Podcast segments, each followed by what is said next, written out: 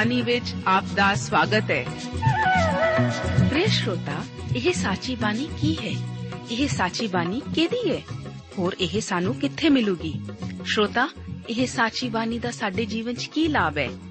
ਇਹਦਾ ਸਾਡੇ ਜੀਵਨ 'ਚ ਕੀ ਮੋਲ ਹੈ? ਇਹ ਸਾਰੇ ਪ੍ਰਸ਼ਨਾਂ ਦਾ ਉੱਤਰ ਸਾਨੂੰ ਇੱਕੋ ਹੀ ਜਗ੍ਹਾ 'ਚ ਲੱਭ ਸਕਦਾ ਹੈ। ਹੋਰ ਉਹ ਹੈ ਜੀਵਿਤ ਵਚਨ, ਧਰਮ ਸ਼ਾਸਤਰ, ਬਾਈਬਲ।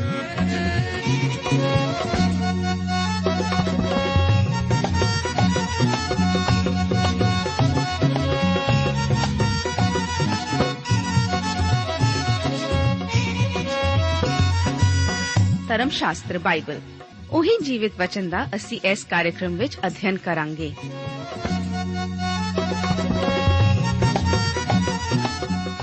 ਤੇ ਹੁਣ ਪਵਿੱਤਰ ਸ਼ਾਸਤਰ ਬਾਈਬਲ ਦਾ ਅਧਿਐਨ ਸ਼ੁਰੂ ਕਰਨ ਤੋਂ ਪਹਿਲਾਂ, ਆਈਏ ਅਸੀਂ ਆਪਣੇ ਮਨਾਂ ਨੂੰ ਤਿਆਰ ਕਰੀਏ ਇਸ ਭਜਨ ਦੁਆਰਾ।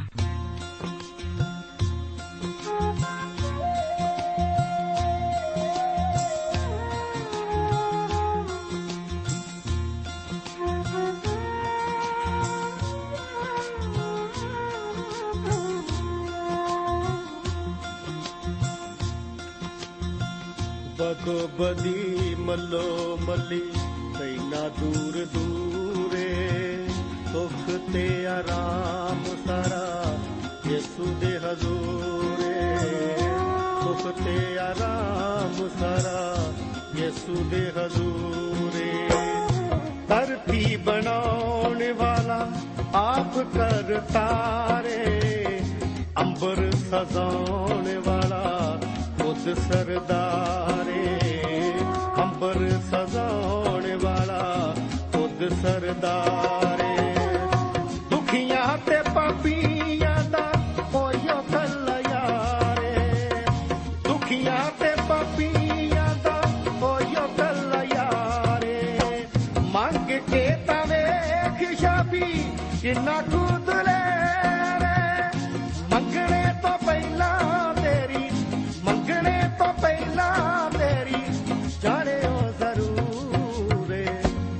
ਸੁਖ ਤੇ ਆਰਾਮ ਸਾਰਾ ਯਿਸੂ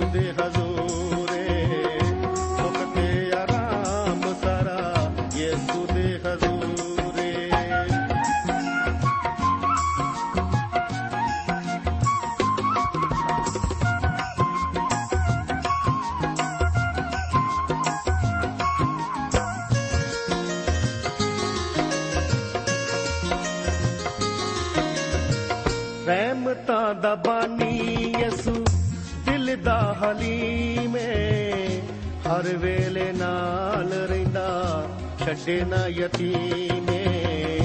ਹਰ ਵੇਲੇ ਨਾਲ ਰਹਿੰਦਾ, ਛੱਡੇ ਨਾ ਯਤੀਮੇ। ਜੱਗ ਤੋਂ ਨਿਆਰੀ ਉਹਦੀ ਸੱਚੀ ਹੈ ਤਲੀਮੇ। ਜੱਗ ਤੋਂ ਨਿਆਰੀ ਉਹਦੀ ਸੱਚੀ ਹੈ ਤਲੀਮੇ। ਪਾਪ ਛੱਡ ਆ ਜਾ ਜ਼ਰਾ, ਯਿਸੂ ਦੇ ਕਰੀਬ ਤੂੰ ਦਿਲ ਚੋਂ ਮਟਾਵੇ ਤੇਰਾ, ਦਿਲ ਚੋਂ ਮਟਾਵੇ ਤੇਰਾ। ਖੁਦ ਤੇ ਗਰੂਰੇ, ਸੁਖ ਤੇ ਆਰਾਮ ਸਾਰਾ। ਯਿਸੂ ਦੇ ਹਜ਼ੂਰੇ, ਸੁਖ ਤੇ ਆਰਾਮ ਸਾਰਾ। ਯਿਸੂ ਦੇ ਹਜ਼ੂਰੇ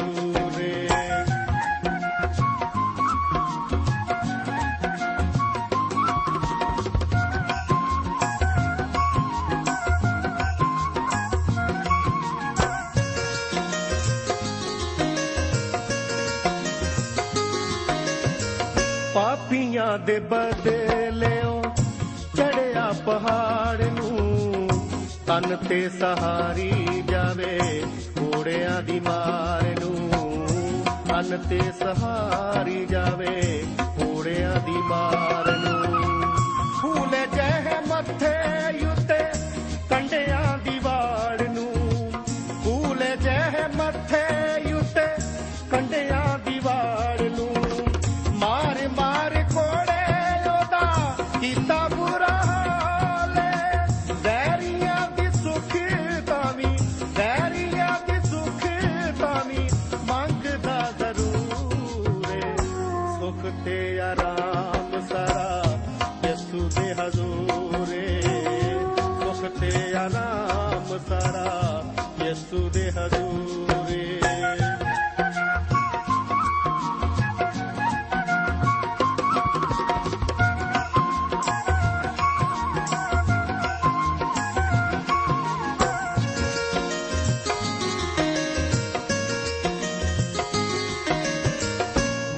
ਲੈ ਤੂੰ ਮਾਫੀ ਤੈਨੂੰ ਦੇਵੇਗਾ ਨਜ਼ਾਤ ਜੀ। ਉਸ ਦੇ ਹਜ਼ੂਰ ਵਿੱਚ ਤਾਤ ਹੈ ਨਪਾਤ ਜੀ। ਉਸ ਦੇ ਹਜ਼ੂਰ ਵਿੱਚ ਤਾਤ ਹੈ ਨਪਾਤ ਜੀ। ਦੇਂਦਾ ਪਿਆਸਿਆਂ ਨੂੰ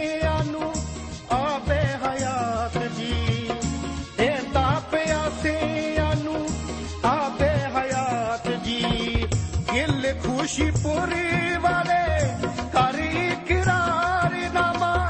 ਗਾਉ ਪਰਿਕਾਸ਼ਿਓ ਦੇ ਗਾਉ ਪਰਿਕਾਸ਼ਿਓ ਦੇ ਪਾਕ ਜ਼ਬੂਰੇ ਸੁਖ ਤੇ ਆਰਾਮ। ਪਵਿੱਤਰ ਧਰਮ ਸ਼ਾਸਤਰ ਬਾਈਬਲ ਦੇ ਬਚਨ ਹਨ ਕਿ ਤੁਹਾਡਾ ਉਹ ਸੁਭਾਅ ਹੋਵੇ ਜੋ ਮਸੀਹ ਯੀਸ਼ੂ ਦਾ ਵੀ ਸੀ, ਕਿ ਉਸਨੇ ਪਰਮੇਸ਼ਵਰ ਦੇ ਸਰੂਪ ਵਿੱਚ ਹੋ ਕੇ ਪਰਮੇਸ਼ਵਰ ਦੇ ਤੁਲ ਹੋਣਾ ਕਬਜ਼ੇ ਰੱਖਣ ਦੀ ਚੀਜ਼ ਨਾ ਜਾਣਿਆ। ਇਸ ਕਾਰਨ ਪਰਮੇਸ਼ਵਰ ਨੇ ਵੀ ਉਸ ਨੂੰ ਅਤ ਉੱਚਿਆ ਕੀਤਾ ਅਤੇ ਉਸ ਨੂੰ ਉਹ ਨਾਮ ਦਿੱਤਾ ਜਿਹੜਾ ਸਭਨਾ ਨਾਵਾਂ ਤੋਂ ਉੱਤਮ ਹੈ। ਤੇ ਯੀਸ਼ੂ ਦਾ ਨਾਮ ਲੈ ਕੇ ਆਕਾਸ਼ ਉਤਲਿਆ ਅਤੇ ਧਰਤੀ ਉਤਲਿਆ ਅਤੇ ਧਰਤੀ ਦੇ ਹੇਠਲਿਆਂ ਵਿੱਚੋਂ ਹਰ ਗੋਡਾ ਨਿਵਾਇਆ ਜਾਵੇ ਅਤੇ ਹਰ ਜ਼ਬਾਨ ਪਰਮੇਸ਼ਵਰ ਪਿਤਾ ਦੀ ਵਡਿਆਈ ਲਈ ਮੰਨ ਲਵੇ ਜੋ ਯੀਸ਼ੂ ਮਸੀਹ ਪ੍ਰਭੂ ਹੈ। ਪਿਆਰੇ ਅਜ਼ੀਜ਼ੋ, ਇਸ ਪ੍ਰੋਗਰਾਮ ਵਿੱਚ ਰਸੂਲਾਂ ਦੇ ਕਰਤੱਵ ਉਸ ਦਾ 11 ਅਧਿਆਏ, ਉਸ ਦੀ 1 ਤੋਂ ਲੈ ਕੇ 30 ਆਇਤ ਤੱਕ ਅਤੇ ਉਸ ਤੋਂ ਬਾਅਦ 12 ਅਧਿਆਏ ਦੀਆਂ ਪਹਿਲੀਆਂ 4 ਆਇਤਾਂ ਤੱਕ ਅਧਿਐਨ ਕਰਨ ਲਈ ਮੈਂ ਆਪ ਦਾ ਸਵਾਗਤ ਕਰਦਾ ਹਾਂ। ਦੋਸਤੋ, ਅਸੀਂ ਦੇਖਦੇ ਹਾਂ ਕਿ ਪਰਮੇਸ਼ਵਰ ਦੀ ਖੁਸ਼ਖਬਰੀ ਹੁਣ ਅੰਤਾਕਿਆ ਵਿੱਚ ਵੀ ਪਹੁੰਚਦੀ ਹੈ। ਬਾਣੀ ਦੇ ਇਸ ਭਾਗ ਵਿੱਚ ਪਾਤਰਸ ਦੁਆਰਾ ਆਪਣੀ ਸੇਵਾ ਦਾ ਪੱਖ ਪੇਸ਼ ਕਰਨ ਅਤੇ ਅੰਤਾਕਿਆ ਵਿੱਚ ਖੁਸ਼ਖਬਰੀ ਦੇ ਪਹੁੰਚਣ ਦਾ ਜ਼ਿਕਰ ਹੈ। ਪਾਤਰਸ ਕੋਰਨੇਲੀਅਸ ਦੇ ਘਰ ਵਿੱਚ ਗੈਰ ਕੌਮਾਂ ਦੇ ਬਦਲਣ ਦੀ ਘਟਨਾ ਨਾਲ ਸੰਬੰਧਿਤ ਵਾਕਿਆਤਾਂ ਨੂੰ ਦੁਹਰਾਉਂਦਾ ਹੈ। ਇਸ ਤਰ੍ਹਾਂ ਜਾਪਦਾ ਹੈ ਕਿ ਗੈਰ ਕੌਮਾਂ ਦੇ ਦੁਆਰਾ ਪਰਮੇਸ਼ਵਰ ਦੇ ਵਚਨ ਨੂੰ ਕਬੂਲ ਕਰਨ ਦੀ ਯਰੂਸ਼ਲਮ ਵਿੱਚ ਕਲੀਸਿਆ ਨੂੰ ਕੋਈ ਖੁਸ਼ੀ ਨਹੀਂ ਸੀ ਹੋਈ। ਉਹ ਪਾਤਰਸ ਤੋਂ ਮੰਗ ਕਰਦੇ ਹਨ ਕਿ ਉਹ ਆਪਣੇ ਵਿਵਹਾਰ ਦਾ ਕਾਰਨ ਦੱਸੇ। ਇਸ ਕਰਕੇ ਹੁਣ ਜ਼ਰੂਰੀ ਸੀ ਕਿ ਪਾਤਰਸ ਆਪਣੀ ਸੇਵਾ ਦਾ ਪੱਖ ਪੇਸ਼ ਕਰੇ, ਜੋ ਕਿ ਸ਼ਮਾਉਨ ਪਾਤਰਸ ਲਈ ਸੱਚਮੁੱਚ ਬਹੁਤ ਹੀ ਔਖਾ ਹੈ, ਕਿਉਂਕਿ ਖੁਦ ਵੀ ਆਪਣੇ ਆਪ ਨੂੰ ਉਹ ਇਸ ਲਈ ਜ਼ਿੰਮੇਵਾਰ ਮਹਿਸੂਸ ਕਰਦਾ ਹੈ। ਅੰਤਾਕਿਆ ਗੈਰ ਕੌਮਾਂ ਦੇ ਲੋਕਾਂ ਦੀ ਕਲੀਸਿਆ ਦਾ ਕੇਂਦਰ ਬਣ ਜਾਂਦਾ ਹੈ। 11 ਅਧਿਆਏ ਉਸ ਦੀਆਂ 1 ਤੋਂ ਲੈ ਕੇ 18 ਆਇਤਾਂ ਵਿੱਚ ਪੌਲਸ ਆਪਣੀ ਸੇਵਾ ਦਾ ਪੱਖ ਇਸ ਤਰ੍ਹਾਂ ਪੇਸ਼ ਕਰਦਾ ਹੈ। ਲਿਖਿਆ ਹੈ, ਰਸੂਲਾਂ ਔਰ ਭਾਈਆਂ ਨੇ ਜੋ ਯਹੂਦੀਆ ਵਿੱਚ ਸਨ ਸੁਣਿਆ ਕਿ ਪਰਾਈਆਂ ਕੌਮਾਂ ਦੇ ਲੋਕਾਂ ਨੇ ਵੀ ਪਰਮੇਸ਼ਵਰ ਦਾ ਵਚਨ ਮੰਨ ਲਿਆ ਹੈ ਅਤੇ ਜਾਂ ਪਾਤਰਸ ਯਰੂਸ਼ਲਮ ਵਿੱਚ ਆਇਆ ਤਾਂ ਉਹ ਜਿਹੜੇ ਸੁਨਤੀਆਂ ਵਿੱਚੋਂ ਸਨ ਉਹਦੇ ਨਾਲ ਇਹ ਕਹਿ ਕੇ ਝਗੜਨ ਲੱਗੇ ਭਈ ਤੈਂ ਬੇਸੁਨਤੀਆਂ ਕੋਲ ਜਾ ਕੇ ਉਹਨਾਂ ਨਾਲ ਖਾਦਾ ਤਦ ਪਾਤਰਸ ਸ਼ੁਰੂ ਕਰਕੇ ਜਿਵੇਂ ਹੋਇਆ ਸੀ ਤਿਵੇਂ ਉਹਨਾਂ ਦੇ ਅੱਗੇ ਬਿਆਨ ਕਰਕੇ ਕਹਿਣ ਲੱਗਾ ਕਿ ਮੈਂ ਯਾਪਾ ਦੇ ਨਗਰ ਵਿੱਚ ਪ੍ਰਾਰਥਨਾ ਕਰਦਾ ਸਾਂ ਅਤੇ ਬੇਸੁੱਧੀ ਵਿੱਚ ਦਰਸ਼ਨ ਡਿਠਾ ਕਿ ਇੱਕ ਚੀਜ਼ ਵੱਡੀ ਚਾਦਰ ਦੇ ਸਮਾਨ ਚੌਂ ਪੱਲਿਆਂ ਤੋਂ ਆਕਾਸ਼ੋਂ ਲੰਕਦੀ ਹੋਈ ਉਤਰਦੀ ਮੇਰੇ ਤੀਕਰ ਆਈ ਜਾਂ ਮੈਂ ਉਹਦੀ ਵੱਲ ਧਿਆਨ ਕਰਕੇ ਸੋਚਿਆ ਤਾਂ ਧਰਤੀ ਦੇ ਚੁਪਾਏ ਅਤੇ ਜੰਗਲੀ ਜਨੌਰ ਅਤੇ ਘਿਸਰਨ ਵਾਲੇ ਜੀਵ ਜੰਤ ਅਤੇ ਆਕਾਸ਼ ਦੇ ਪੰਛੀ ਵੇਖੇ। ਅਤੇ ਮੈਂ ਇੱਕ ਆਵਾਜ਼ ਵੀ ਸੁਣੀ ਜੋ ਮੈਨੂੰ ਆਖਦੀ ਹੈ हे ਪਤਰਸ, ਉੱਠ ਅਤੇ ਕੱਟ ਕੇ ਖਾ। ਪਰ ਮੈਂ ਆਖਿਆ, ਨਾ ਪ੍ਰਭੂ ਜੀ, ਐਉਂ ਨਹੀਂ ਹੋਣਾ। ਕਿਉਂ? ਜੋ ਕੋਈ ਅਸ਼ੁੱਧ ਜਾਂ ਭ੍ਰਿਸ਼ਟ ਚੀਜ਼ ਮੇਰੇ ਮੂੰਹ ਵਿੱਚ ਕਦੇ ਨਹੀਂ ਆਈ। ਅਤੇ ਦੂਜੀ ਵਾਰ ਆਵਾਜ਼ ਨੇ ਆਕਾਸ਼ੋਂ ਉੱਤਰ ਦਿੱਤਾ, ਭਈ ਜੋ ਕੁਝ ਪਰਮੇਸ਼ਵਰ ਨੇ ਸ਼ੁੱਧ ਕੀਤਾ ਹੈ, ਉਹਨੂੰ ਤੂੰ ਅਸ਼ੁੱਧ ਨਾ ਕਹੋ। ਇਹ ਤਿੰਨ ਵਾਰੀ ਹੋਇਆ, ਅਤੇ ਉਹ ਸਭ ਕੁਝ ਫੇਰ ਆਕਾਸ਼ ਵੱਲ ਖਿੱਚਿਆ ਗਿਆ। ਔਰ ਵੇਖੋ ਕਿ ਉਸੇ ਵੇਲੇ ਘਰ ਦੇ ਅੱਗੇ, ਜਿੱਥੇ ਅਸੀਂ ਸਾਂ, ਤਿੰਨ ਮਨੁੱਖ ਆਣ ਖਲੋਤੇ, ਜਿਹੜੇ ਕੈਸਰੀਆ ਤੋਂ ਮੇਰੇ ਕੋਲ ਘੱਲੇ ਹੋਏ ਸਨ। ਔਰ ਆਤਮਾ ਨੇ ਮੈਨੂੰ ਕਿਹਾ, ਭਈ ਤੂੰ ਉਹਨਾਂ ਦੇ ਨਾਲ ਚੱਲਿਆ ਜਾ ਅਤੇ ਕੁਝ ਭਿੰਨ ਭੇਦ ਨਾ ਰੱਖ ਅਤੇ ਇਹ ਛਿਓ ਭਾਈ ਵੀ ਮੇਰੇ ਨਾਲ ਤੁਰ ਪਏ ਅਤੇ ਅਸੀਂ ਉਸ ਮਨੁੱਖ ਦੇ ਘਰ ਜਾ ਵੜੇ। ਅੱਗੇ ਅਸੀਂ ਦੇਖਦੇ ਹਾਂ, ਤਦ ਉਸਨੇ ਸਾਨੂੰ ਦੱਸਿਆ ਕਿ ਕਿੱਕਰ ਉਸਨੇ ਆਪਣੇ ਘਰ ਵਿੱਚ ਦੂਤ ਨੂੰ ਖੜੇ ਵੇਖਿਆ, ਜਿਨ ਆਖਿਆ ਕਿ ਜਾਪਾ ਵੱਲ ਮਨੁੱਖ ਭੇਜ ਕੇ ਸ਼ਮਾਉਨ ਨੂੰ, ਜਿਹੜਾ ਪਾਤਰਸ ਕਹਾਉਂਦਾ ਹੈ, ਬੁਲਵਾ ਲੈ।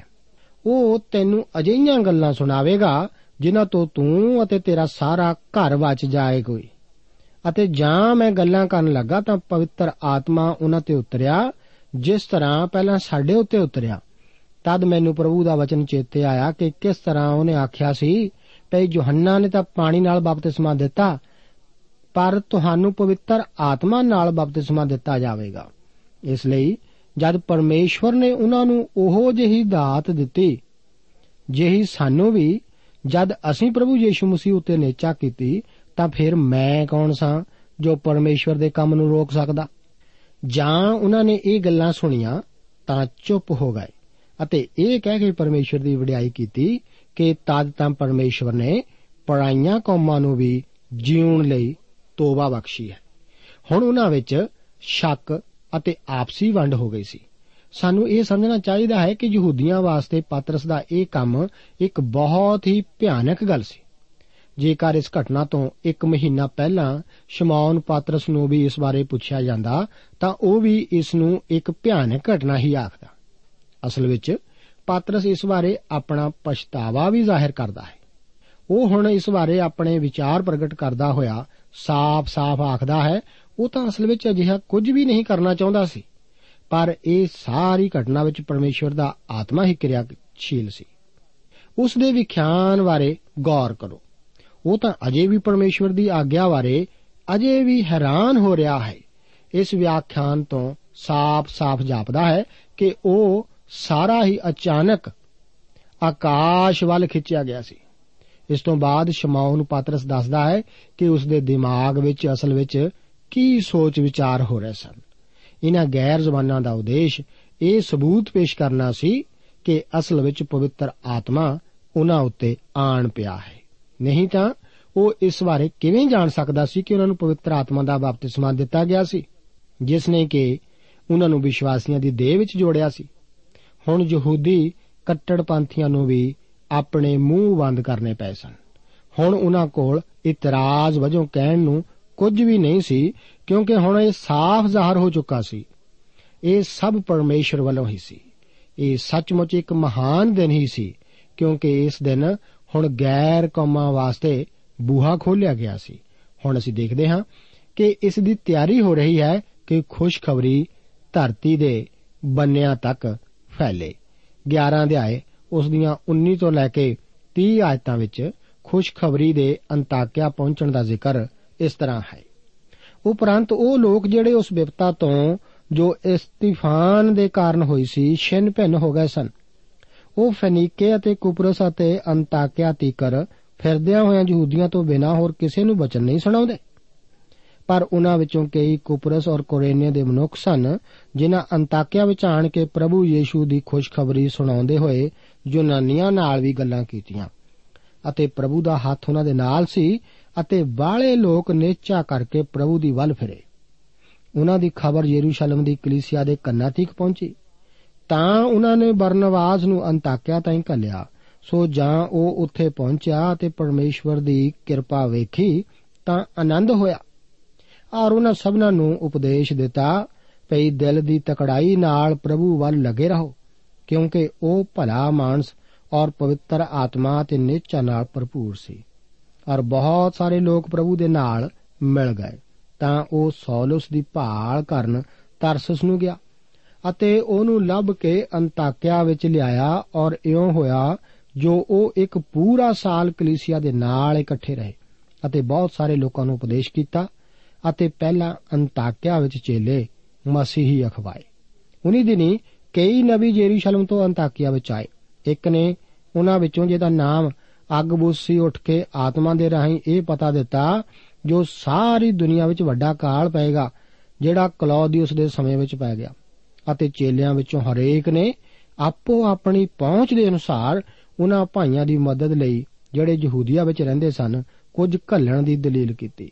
ਸੋ ਉਹਨਾਂ ਨੇ ਐਵੇਂ ਹੀ ਕੀਤਾ ਅਤੇ ਬਰਨਾਬਾਸ ਔਰ ਸੌਲਸ ਦੇ ਹੱਥੀਂ ਬਜ਼ੁਰਗਾਂ ਦੇ ਕੋਲ ਉਹ ਕੱਲਿਆ ਆਪ ਨੂੰ ਯਾਦ ਹੋਏਗਾ ਕਿ ਇਹ ਯੂਨਾਨੀ ਯਹੂਦੀ ਹਨ ਜੋ ਕਿ ਯੂਨਾਨੀ ਭਾਸ਼ਾ ਬੋਲਦੇ ਸਨ ਅਤੇ ਆਪਣੇ ਰੀਤੀ ਰਿਵਾਜਾਂ ਵਿੱਚ ਵੀ ਯੂਨਾਨੀ ਹੀ ਸਨ। ਆਪ ਗੌਰ ਕਰੋਗੇ ਕਿ ਹੁਣ ਤੱਕ ਖੁਸ਼ਖਬਰੀ ਦਾ ਪ੍ਰਚਾਰ ਸਿਰਫ ਯਹੂਦੀਆਂ ਤੱਕ ਹੀ ਸੀਮਤ ਰਿਹਾ ਸੀ। ਹੁਣ ਅੰਤਾਕਿਆ ਵਿੱਚ ਪਰਮੇਸ਼ਵਰ ਦੇ ਆਤਮਾ ਦਾ ਮਹਾਨ ਕੰਮ ਹੋ ਰਿਹਾ ਹੈ।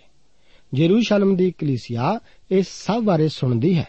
ਇਸ ਕਰਕੇ ਯਰੂਸ਼ਲਮ ਦੀ ਕਲੀਸਿਆ ਵਰਨਵਾਸ ਨੂੰ ਅੰਤਾਕਿਆ ਵਿਖੇ ਭੇਜ ਰਹੀ ਹੈ।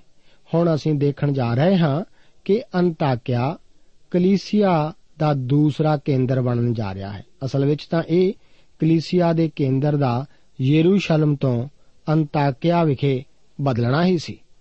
ਇਸ ਤੋਂ ਬਾਅਦ ਬਰਨਵਾਸ ਬਾਰੇ ਇੱਕ ਬਹੁਤ ਹੀ ਅਦਭੁਤ ਗੱਲ ਕਹੀ ਗਈ ਹੈ। ਉਹ ਇੱਕ ਨੇਕ ਪੁਰਸ਼ ਸੀ ਜੋ ਪਵਿੱਤਰ ਆਤਮਾ ਨਾਲ ਭਰਪੂਰ ਸੀ ਅਤੇ ਵਿਸ਼ਵਾਸ ਨਾਲ ਵੀ। ਮੇਰੇ ਦੋਸਤ, ਇਸ ਦਾ ਕੋਈ ਕਾਰਨ ਨਹੀਂ ਹੋ ਸਕਦਾ ਕਿ ਹਰ ਇੱਕ ਮਸੀਹੀ ਇੱਕ ਨੇਕ ਪੁਰਸ਼ ਕਿਉਂ ਨਹੀਂ ਹੋਣਾ ਚਾਹੀਦਾ। ਬਰਨਵਾਸ ਉੱਥੇ ਕਲੀਸਿਆ ਦਾ ਪਾਸਵਾਨ ਬਣ ਗਿਆ ਸੀ। ਉਹ ਉਤਸ਼ਾਹਿਤ ਕਰਨ ਲੱਗਾ, ਜਿਸ ਤੋਂ ਭਾਵ ਪ੍ਰਚਾਰ ਕਰਨ ਅਤੇ ਵਚਨ ਦੀ ਸਿੱਖਿਆ ਦੇਣ ਤੋਂ ਹੀ ਹੋਵੇਗਾ। ਇਸ ਤਰ੍ਹਾਂ ਕਲੀਸਿਆ ਵਿੱਚ ਕਾਫੀ ਵਾਧਾ ਹੋਇਆ ਸੀ, ਕਿਉਂਕਿ ਬਹੁਤ ਸਾਰੇ ਲੋਕ ਪ੍ਰਭੂ ਨਾਲ ਆ ਮਿਲੇ ਸਨ। ਜਿਉਂ-ਜਿਉਂ ਕਲੀਸਿਆ ਵਧਦੀ ਗਈ ਸੀ, ਬਰਨਵਾਸ ਨੂੰ ਇਸ ਦਾ ਪੂਰਾ ਅਹਿਸਾਸ ਹੋ ਗਿਆ ਸੀ ਕਿ ਹੁਣ ਉਸ ਨੂੰ ਇੱਕ ਸਹਾਇਕ ਪਾਸਵਾਨ ਦੀ ਜ਼ਰੂਰਤ ਸੀ। ਉਹ ਜਾਣਦਾ ਵੀ ਸੀ ਕਿ ਉਹ ਇੱਕ ਚੰਗਾ ਪਾਸਵਾਨ ਕਿੱਥੋਂ ਹਾਸਲ ਕਰ ਸਕਦਾ ਸੀ। ਹੁਣ ਬਰਨਵਾਸ ਨੂੰ ਜਾ ਕੇ ਸਾਊਲ ਨੂੰ ਲੱਭਣਾ ਪੈਣਾ ਸੀ ਅਤੇ ਲੱਭ ਕੇ ਆਪਣੇ ਨਾਲ ਲਿਆਉਣਾ ਪੈਣਾ ਸੀ। ਮੈਨੂੰ ਸ਼ੱਕ ਹੈ ਕਿ ਪੌਲਸ ਇੱਥੇ ਆਉਣ ਲਈ ਜਰਾ ਝਿਜਕ ਰਿਹਾ ਸੀ। ਉਹ ਪਿੱਛੇ ਹੀ ਰਹਿ ਪਿਆ ਸੀ। ਇਹ ਇਸ ਜਗ੍ਹਾ ਵਿਖੇ ਹੀ ਹੋਇਆ ਸੀ ਕਿ ਪਹਿਲੀ ਵਾਰ ਪ੍ਰਭੂ ਯੀਸ਼ੂ ਮਸੀਹ ਦੇ ਵਿਸ਼ਵਾਸੀਆਂ ਨੂੰ ਕ੍ਰਿਸਚੀਅਨ ਭਾਵ ਮਸੀਹੀ ਆਖਿਆ ਗਿਆ ਸੀ। ਮੇਰੇ ਵਿਚਾਰ ਵਿੱਚ ਇਹ ਕੋਈ ਮਖੌਲ ਉਡਾਉਣ ਵਾਲੀ ਗੱਲ ਨਹੀਂ ਸੀ। ਮੇਰੇ ਵਿਚਾਰ ਅਨੁਸਾਰ ਇਸ ਦਾ ਸਧਾਰਨ ਤੌਰ ਤੇ ਇਹੋ ਹੀ ਅਰਥ ਸੀ ਕਿ ਮਸੀਹੀ ਉਹ ਲੋਕ ਸਨ ਜੋ ਕਿ ਮਸੀਹ ਦੇ ਚੇਲੇ ਸਨ। ਉਹੀ ਕ੍ਰਿਸਚੀਅਨ ਭਾਵ ਮਸੀਹੀ ਸਨ। ਇਹ ਤਾਂ ਇੱਕ ਬਹੁਤ ਅੱਛਾ ਨਾਮ ਹੈ। ਜਿਸ ਘਟਨਾ ਦਾ ਵਰਣਨ 27 ਤੋਂ 30 ਆਇਤਾਂ ਵਿੱਚ ਹੈ, ਇਸ ਦਾ ਸਬੂਤ ਆਮ ਇਤਿਹਾਸ ਵਿੱਚ ਵੀ ਮਿਲਦਾ ਹੈ। ਉਸ ਸਮੇਂ ਇੱਕ ਆਮ ਅਕਾਲ ਪਿਆ ਹੋਇਆ ਸੀ, ਪਰ ਇਸ ਦਾ ਅਸਰ ਯਰੂਸ਼ਲਮ ਵਿੱਚ ਖਾਸ ਤੌਰ ਤੇ ਮਹਿਸੂਸ ਕੀਤਾ ਗਿਆ ਸੀ, ਜਿੱਥੇ ਕਿ ਕਲੀਸਿਆ ਨੂੰ ਸਤਾਇਆ ਗਿਆ ਸੀ ਅਤੇ ਬਰਬਾਦ ਕਰਨ ਲਈ ਕਸ਼ਟ ਵੀ ਦਿੱਤਾ ਗਿਆ ਸੀ। ਉਹ ਇਸ ਸਮੇਂ ਸਖਤ ਜ਼ਰੂਰਤ ਵਿੱਚ ਸਨ। ਉਹ ਆਤਮਾ ਦੇ ਮੇਲ ਅਤੇ ਪਿਆਰ ਦੇ ਬੰਧਨ ਵਿੱਚ ਜਾਣਨਾ ਕਿੰਨਾ ਅਦਭੁਤ ਹੈ, ਜਿਸ ਨੇ ਆਰੰਭਕ ਕਲੀਸਿਆ ਨੂੰ ਇਕੱਠਿਆਂ ਜੋੜੀ ਰੱਖਿਆ ਸੀ। ਅਸੀਂ ਇੱਥੇ ਦੇਖਦੇ ਹਾਂ ਕਿ ਦੂਸਰੇ ਵਿਸ਼ਵਾਸੀ ਯਰੂਸ਼ਲਮ ਵਿੱਚ ਸਮੱਸਿਆ ਅਤੇ ਸਤਾਉ ਵਿੱਚ ਘਿਰੀ ਕਲੀਸਿਆ ਲਈ ਮਦਦ ਭੇਜਦੇ ਹਨ। ਸਾਨੂੰ ਯਾਦ ਹੈ ਕਿ ਸਾਊਲ ਨੇ ਵੀ ਇੱਕ ਇਹੋ ਜਿਹਾ ਹੀ ਸੀ, ਜਿਸ ਨੇ ਯਰੂਸ਼ਲਮ ਵਿਖੇ ਕਲੀਸਿਆ ਨੂੰ ਬੜੇ ਕਸ਼ਟ ਦੇ ਕੇ ਤਬਾਹ ਕੀਤਾ ਸੀ। ਇਹ ਦੇਖਣਾ ਕਿੰਨਾ ਅਦਭੁਤ ਹੈ ਕਿ ਉਹੀ ਬਦਲਿਆ ਹੋਇਆ ਸੌਲਸ ਹੁਣ ਆਪਣੇ ਖੁਦ ਦੇ ਹੱਥੀਂ ਉਸੇ ਕਲੀਸਿਆ ਲਈ ਦਾਨ ਲਿਆ ਰਿਹਾ ਹੈ। ਮੇਰੇ ਦੋਸਤ, ਮਸੀਹਤ ਇਹੋ ਹੀ ਹੈ ਅਤੇ ਇਸ ਵਿੱਚ ਠੀਕ ਇਸੇ ਤਰ੍ਹਾਂ ਹੀ ਹੋਣਾ ਚਾਹੀਦਾ ਹੈ। ਦੋਸਤ, ਇਸ 11 ਅਧਿਆਏ ਵਿੱਚ ਅਸੀਂ ਪਾਤਰਸ ਦੁਆਰਾ ਆਪਣੀ ਸੇਵਾ ਦੇ ਪੱਖ ਨੂੰ ਪੇਸ਼ ਕੀਤੇ ਜਾਣ ਦਾ ਜ਼ਿਕਰ ਪੜਿਆ ਹੈ। ਇਸ ਦੇ ਨਾਲ ਨਾਲ ਅਸੀਂ ਇਹ ਵੀ ਦੇਖਿਆ ਹੈ ਕਿ ਹੁਣ ਅੰਤਾਕਿਆ ਗੈਰ ਕੌਮਾਂ ਵਿਚਲੇ ਲੋਕਾਂ ਦੀ ਕਲੀਸਿਆ ਦਾ ਕੇਂਦਰ ਬਣ ਜਾਂਦਾ ਹੈ। ਪਰ ਸ਼ੁਰੂ-ਸ਼ੁਰੂ ਵਿੱਚ ਇਸ ਖਬਰ ਦੁਆਰਾ ਯਰੂਸ਼ਲਮ ਦੀ ਕਲੀਸਿਆ ਨੂੰ ਕੋਈ ਖੁਸ਼ੀ ਨਹੀਂ ਸੀ ਹੋਈ। ਸ਼ਮਾਉਨ ਪਾਤਰਸ ਖੁਦ ਵੀ ਇਸ ਸਭ ਨੂੰ ਸਮਝਣ ਵਿੱਚ ਅਸਮਰਥ ਹੀ ਸੀ। ਆਓ ਹੁਣ ਅਸੀਂ 12 ਅਧਿਆਇ ਵਿੱਚ ਦਾਖਲ ਹੁੰਦੇ ਹਾਂ। ਇਸ ਅਧਿਆਇ ਦਾ ਮੁੱਖ ਵਿਸ਼ਾ ਯਾਕੂਬ ਦੀ ਮੌਤ ਅਤੇ ਪਾਤਰਸ ਦੀ ਗ੍ਰਿਫਤਾਰੀ ਹੈ। ਇਸ ਅਧਿਆਇ ਵਿੱਚ ਹੁਣ ਕਲੀਸਿਆ ਉੱਤੇ ਹਿਰੋਦੇਸ ਅਗਰਿਪਾ ਪਹਿਲੇ ਦੁਆਰਾ ਸਤਾਉ ਕੀਤਾ ਜਾਂਦਾ ਹੈ, ਯਾਕੂਬ ਨੂੰ ਮਾਰ ਦਿੱਤਾ ਜਾਂਦਾ ਹੈ ਅਤੇ ਪਾਤਰਸ ਨੂੰ ਜੇਲ੍ਹ ਵਿੱਚ ਬੰਦ ਕਰ ਦਿੱਤਾ ਗਿਆ ਹੈ। ਪਰ ਬਾਅਦ ਵਿੱਚ ਪਰਮੇਸ਼ਵਰ ਬੜੇ ਅਦਭੁਤ ਤਰੀਕੇ ਨਾਲ ਪਾਤਰਸ ਨੂੰ ਛੁਡਾ ਲਿਆਉਂਦਾ ਹੈ। ਹਿਰੋਦੇਸ ਪਰਮੇਸ਼ਵਰ ਦੁਆਰਾ ਸਜ਼ਾ ਪਾ ਕੇ ਮਰ ਜਾਂਦਾ ਹੈ। ਭਾਵੇਂ ਸਤਾਉ ਆਉਂਦਾ ਹੈ, ਪਰ ਕਲੀਸਿਆ ਵਧਦੀ ਹੈ ਅਤੇ ਪਰਮੇਸ਼ਵਰ ਦਾ ਵਚਨ ਵੱਧਦਾ ਜਾਂਦਾ ਹੈ। 12 ਅਧਿਆਏ, ਉਸ ਦੀਆਂ 1 ਤੋਂ ਲੈ ਕੇ 4 ਆਇਤਾਂ ਵਿੱਚ ਯਾਕੂਬ ਦੀ ਮੌਤ ਦਾ ਜ਼ਿਕਰ ਇਸ ਤਰ੍ਹਾਂ ਹੈ। ਲਿਖਿਆ ਹੈ, ਉਸ ਸਮੇਂ ਰਾਜਾ ਹੀਰੋਦੇਸ ਨੇ ਕਲੀਸਿਆ ਦੇ ਵਿੱਚ ਕਈ ਲੋਕਾਂ ਨੂੰ ਦੁੱਖ ਦੇਣ ਲਈ ਹੱਥ ਚੁੱਕਿਆ ਅਤੇ ਉਸਨੇ ਯੋਹੰਨਾ ਦੇ ਭਰਾ ਯਾਕੂਬ ਨੂੰ ਤਲਵਾਰ ਨਾਲ ਵੱਢ ਸੁੱਟਿਆ ਅਤੇ ਜਾਂ ਵੇਖਿਆ, ਭਈ ਯਹੂਦੀਆਂ ਨੂੰ ਇਹ ਕੰਮ ਚੰਗਾ ਲੱਗਾ ਤਾਂ ਹੋਰ ਵੀ ਵਾਅਦਾ ਕੀਤਾ ਜੋ ਪਾਤਰਸ ਨੂੰ ਵੀ ਫੜ ਲਿਆ। ਇਹ ਪਤੀਰੀ ਰੋਟੀ ਦੇ ਦਿਨ ਸਨ।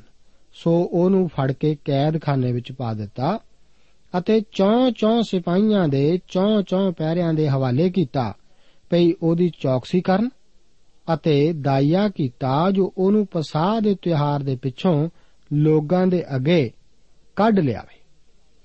ਅਸੀਂ ਦੇਖਦੇ ਹਾਂ, ਇੱਥੇ ਰਾਜਾ ਹੈਰੋਦੇਸ ਹੈਰੋਦੇਸ ਅਗਰੀਪਾ ਪਹਿਲਾ ਹੀ ਹੈ। ਜੋ ਮਹਾਨ ਹੈਰੋਦੇਸ ਦਾ ਪੋਤਾ ਸੀ।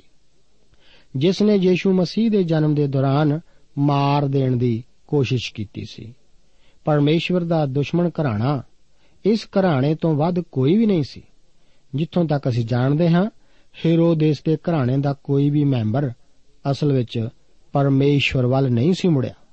ਆਪ ਨੂੰ ਯਾਦ ਹੋਵੇਗਾ ਕਿ ਇਸ ਸਮੇਂ ਤੱਕ ਕਲੀਸਿਆ ਉਤੇ ਸਤਾਓ ਜ਼ਿਆਦਾ ਕਰਕੇ ਧਾਰਮਿਕ ਸ਼ਾਸਕਾਂ ਅਤੇ ਖਾਸ ਕਰਕੇ ਸਦੂਕੀਆਂ ਵੱਲੋਂ ਹੀ ਸੀ। ਹੁਣ ਇਹ ਸਤਾਓ ਸਰਕਾਰੀ ਅਦਾਰਿਆਂ ਦੁਆਰਾ ਕੀਤੇ ਜਾਣ ਤੱਕ ਫੈਲ ਗਿਆ ਹੈ। ਸਤਾਓ ਹੁਣ ਧਾਰਮਿਕ ਅਦਾਰਿਆਂ ਤੋਂ ਬਦਲ ਕੇ ਰਾਜਨੀਤੀ ਦੁਆਰਾ ਉਸਕਾਇਆ ਗਿਆ ਹੈ। ਸ਼ਾਇਦ ਹੈਰੋਦੇਸ ਨੇ ਅਜਿਹਾ ਇਸ ਕਰਕੇ ਕੀਤਾ ਸੀ ਕਿ ਉਹ ਕੁਝ ਪ੍ਰਭਾਵਸ਼ਾਲੀ ਗਰੋਹਾਂ ਦਾ ਪੱਖ ਜਿੱਤ ਸਕੇ। ਇਸ ਕਰਕੇ ਹੁਣ ਹੈਰੋਦੇਸ ਕਲੀਸਿਆ ਦੇ ਕੁਝ ਖਾਸ-ਖਾਸ ਲੋਕਾਂ ਨੂੰ ਖਤਮ ਕਰਨ ਲਈ ਆਪਣੇ ਹੱਥ ਫੈਲਾਉਂਦਾ ਹੈ। ਇੱਥੇ ਪਹਿਲੀ ਆਇਤ ਵਿੱਚ ਇਸਤੇਮਾਲ ਕੀਤਾ ਗਿਆ ਸ਼ਬਦ ਦੁੱਖ ਦੇਣ ਲਈ ਉਸ ਸਭ ਬਾਰੇ ਪੂਰਾ-ਪੂਰਾ ਬਿਆਨ ਨਹੀਂ ਕਰਦਾ, ਜੋ ਕੁਝ ਹੈਰੋਦੇਸ ਰਾਜਾ ਨੇ ਕਲੀਸਿਆ ਦੇ ਵਿਸ਼ਵਾਸੀ ਲੋਕਾਂ ਉੱਤੇ ਕਹਿਰ ਢਾਇਆ ਸੀ। ਉਸਨੇ ਤਾਂ ਕਲੀਸਿਆ ਉੱਤੇ ਵਹਿਸ਼ਿਆਨਾ, ਜ਼ਾਲਮ ਅਤੇ ਭਾਵਨਾ ਰਹਿਤ ਸਤਾਓ ਕੀਤਾ ਸੀ। ਇਸ ਅਸਲੀਅਤ ਦਾ ਕਿੰਨਾ ਸਾਫ਼-ਸਾਫ਼ ਜ਼ਿਕਰ ਹੈ ਕਿ ਉਸਨੇ ਯਾਕੂਬ ਯੋਹੰਨਾ ਦੇ ਭਰਾ ਨੂੰ ਤਲਵਾਰ ਨਾਲ ਵੱਢ ਸੁੱਟਿਆ ਸੀ। ਹੁਣ ਯਾਕੂਬ ਕਲੀਸਿਆ ਦਾ ਇੱਕ ਹੋਰ ਸ਼ਹੀਦ ਬਣ ਜਾਂਦਾ ਹੈ। ਇਹ ਤਾਂ ਦੂਸਰਾ ਸ਼ਹੀਦ ਹੈ ਜਿਸ ਦੇ ਨਾਂ ਦਾ ਜ਼ਿਕਰ ਮਸੀਹੀ ਇਤਿਹਾਸ ਵਿੱਚ ਦਿੱਤਾ ਗਿਆ ਹੈ। ਮੇਰਾ ਵਿਚਾਰ ਹੈ ਕਿ ਬਹੁਤ ਸਾਰੇ ਹੋਰ ਦੂਸਰੇ ਲੋਕ ਵੀ ਪਹਿਲਾਂ ਹੀ ਪ੍ਰਭੂ ਯੀਸ਼ੂ ਮਸੀਹ ਦੇ ਨਾਮ ਦੀ ਖਾਤਰ ਮਾਰੇ ਗਏ ਸਨ। ਯਾਕੂਬ ਤਾਂ ਕਤਲ ਕਰ ਦਿੱਤਾ ਗਿਆ ਹੈ।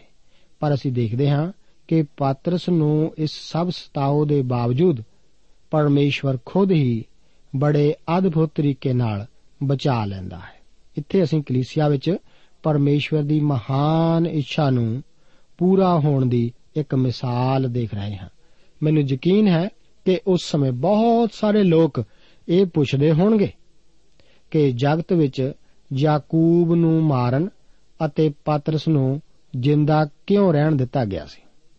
ਪਰਮੇਸ਼ਵਰ ਅਜਿਹਾ ਕਿਉਂ ਕਰਦਾ ਹੈ? ਬਹੁਤ ਸਾਰੇ ਲੋਕ ਅੱਜ ਵੀ ਇਹੋ ਸਵਾਲ ਹੀ ਅਕਸਰ ਕਰਦੇ ਰਹਿੰਦੇ ਹਨ।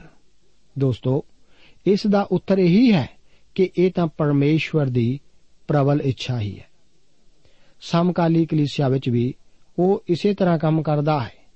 ਮੈਂ ਆਪਣੀ ਸੇਵਾ ਦੇ ਦੌਰਾਨ ਪਰਮੇਸ਼ਵਰ ਨੂੰ ਮੌਤ ਦੁਆਰਾ ਕਲੀਸਿਆ ਦੇ ਕਈ ਅਦਭੁਤ ਮੈਂਬਰਾਂ ਨੂੰ ਅੱਡ ਕਰਕੇ ਵੇਖਿਆ ਹੈ ਅਤੇ ਕਈ ਹੋਰ ਹਨ ਜਿਨ੍ਹਾਂ ਨੂੰ ਉਸਨੇ ਰੱਖ ਛੱਡਿਆ ਹੈ। ਪਰਮੇਸ਼ਵਰ ਨੂੰ ਅਜਿਹਾ ਕਿਉਂ ਕਰਨਾ ਹੈ? ਪਰਮੇਸ਼ਵਰ ਅਜਿਹਾ ਕਿਉਂ ਕਰਦਾ ਹੈ? ਜੇਕਰ ਪਰਮੇਸ਼ਵਰ ਇਸ ਬਾਰੇ ਮੈਥੋਂ ਪੁੱਛਦਾ, ਤਾਂ ਮੈਂ ਆਪਣੇ ਨਜ਼ਰੀਏ ਦੁਆਰਾ ਇਹੀ ਆਖਦਾ ਕਿ ਉਸਨੇ ਗਲਤ ਨੂੰ ਉਠਾ ਲਿਆ ਹੈ ਅਤੇ ਗਲਤ ਨੂੰ ਹੀ ਛੱਡ ਦਿੱਤਾ ਹੈ। ਪਰ ਜੀਵਨ ਅਤੇ ਮੌਤ ਤਾਂ ਸਰਵ ਸ਼ਕਤੀਮਾਨ ਪਰਮੇਸ਼ਵਰ ਦੇ ਹੱਥਾਂ ਵਿੱਚ ਹੀ ਹੈ। ਜਦੋਂ ਆਪ ਅਤੇ ਮੈਂ ਪਰਮੇਸ਼ਵਰ ਦੇ ਫੈਸਲੇ ਦੀ ਵਿਰੋਧਤਾ ਕਰਦੇ ਹਾਂ, ਤਾਂ ਇਹ ਤਾਂ ਸਾਡਾ, ਸਾਡੇ ਲਈ ਬਹੁਤ ਭੈੜਾ ਹੁੰਦਾ ਹੈ। ਇਹ ਬ੍ਰਹਿਮੰਡ ਉਸੇ ਦਾ ਹੈ, ਸਾਡਾ ਨਹੀਂ। ਇਹ ਕਲੀਸਿਆ ਉਸੇ ਦੀ ਹੈ, ਸਾਡੀ ਨਹੀਂ।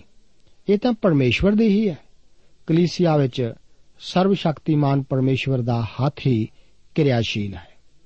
ਯਾਕੂਬ ਸ਼ਾਇਦ ਯਰੂਸ਼ਲਮ ਦੀ ਕਲੀਸਿਆ ਦੇ ਮੁਖੀਆ ਵਿੱਚੋਂ ਇੱਕ ਸੀ। ਪਰਮੇਸ਼ਵਰ ਹੈਰੋਦੇਸ ਨੂੰ ਉਸ ਦਾ ਕਤਲ ਕਰਨ ਦੀ ਇਜਾਜ਼ਤ ਦਿੰਦਾ ਹੈ। ਉਹ ਇਸ ਤਰ੍ਹਾਂ ਹੋਣ ਦਿੰਦਾ ਹੈ ਕਿ ਹੈਰੋਦੇਸ ਉਸ ਦਾ ਕਤਲ ਕਰ ਦੇਵੇ।